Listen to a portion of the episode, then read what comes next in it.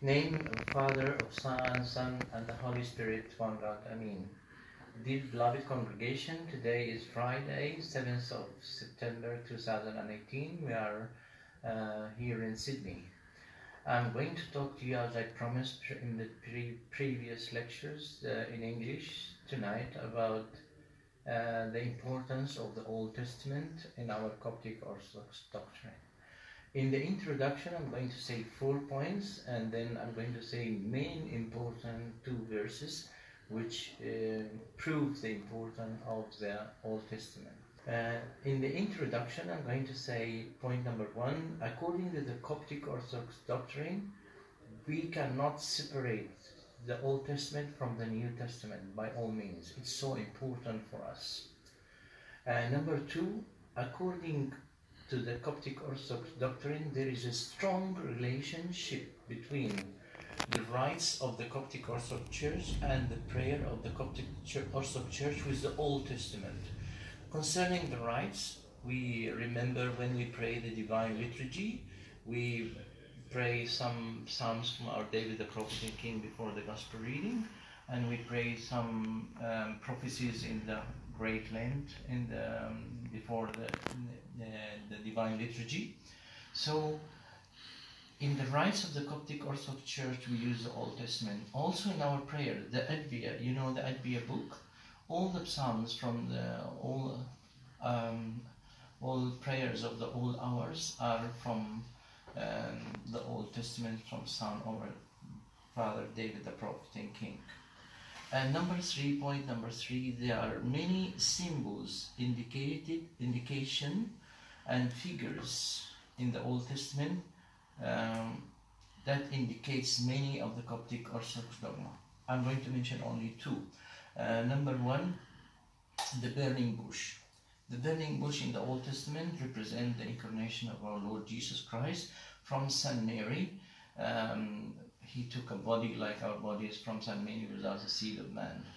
And also the Passover when the Jewish nation um, left Egypt under the leadership of the great um, prophet Moses, they made the Passover, which represent the crucifixion of Christ, and many other, many other uh, indications, symbols, and figures.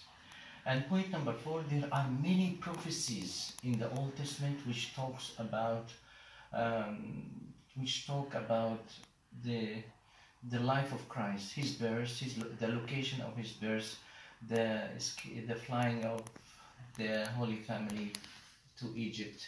And all these prophecies have been mentioned in the Old Testament. So, after mentioning these four points, we cannot separate the Old Testament from the from the whole Scripture. When you read the, the Bible, you need to, the, to read the Old and New Testament. Uh, I'm going to conclude in the last three minutes by saying two important verses that uh, indicates the importance of the Old Testament. Uh, the first verse, I need you to memorize these two verses. Second Timothy chapter 3, verse 16 and 17. Um, we read, All scripture is given by inspiration of God, and it is profitable for doctrine, for reproof, for correction, for instruction, for instructions in the righteousness, that the man of God may be complete, thoroughly equipped for every good deed. Here I would like to mention all the scripture is given by inspiration of God. No one can say the scripture is not in, uh, inspired by God. All the scripture means the Old Testament and the New Testament. And it is so important for us, for, it is profitable for us.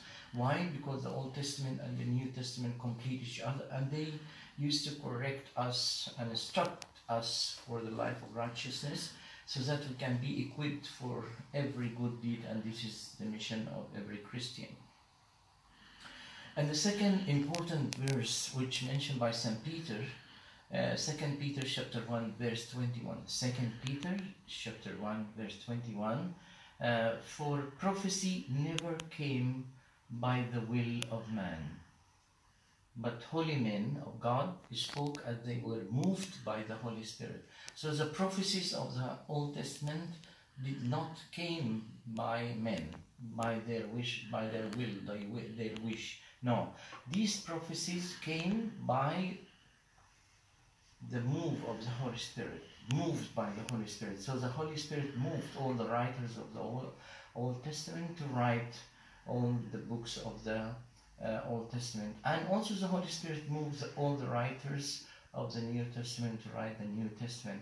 That means all the scripture is given by an inspiration of God and and every prophecy came by the move of the Holy Spirit.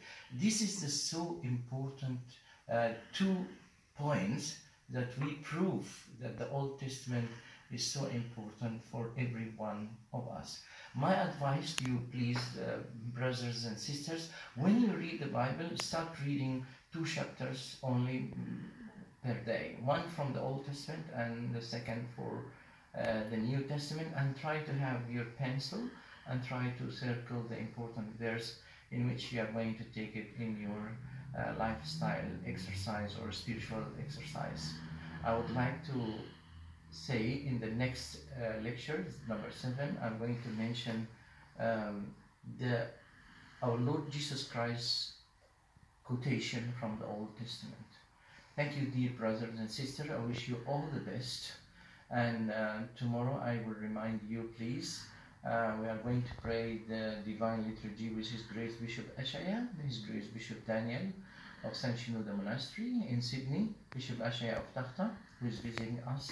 We are going to pray the Divine Liturgy in St. Mary and St. Mina Cathedral in, in, the, in the memory, 40 days memory of the late His Grace Bishop Epiphanius, the Abbot of San Abu Makar Monastery in Egypt. May the Lord repose his uh, soul in the bosom of our Holy Father, Abraham, Isaac, and Jacob. Glory be to God forever and ever. Amen.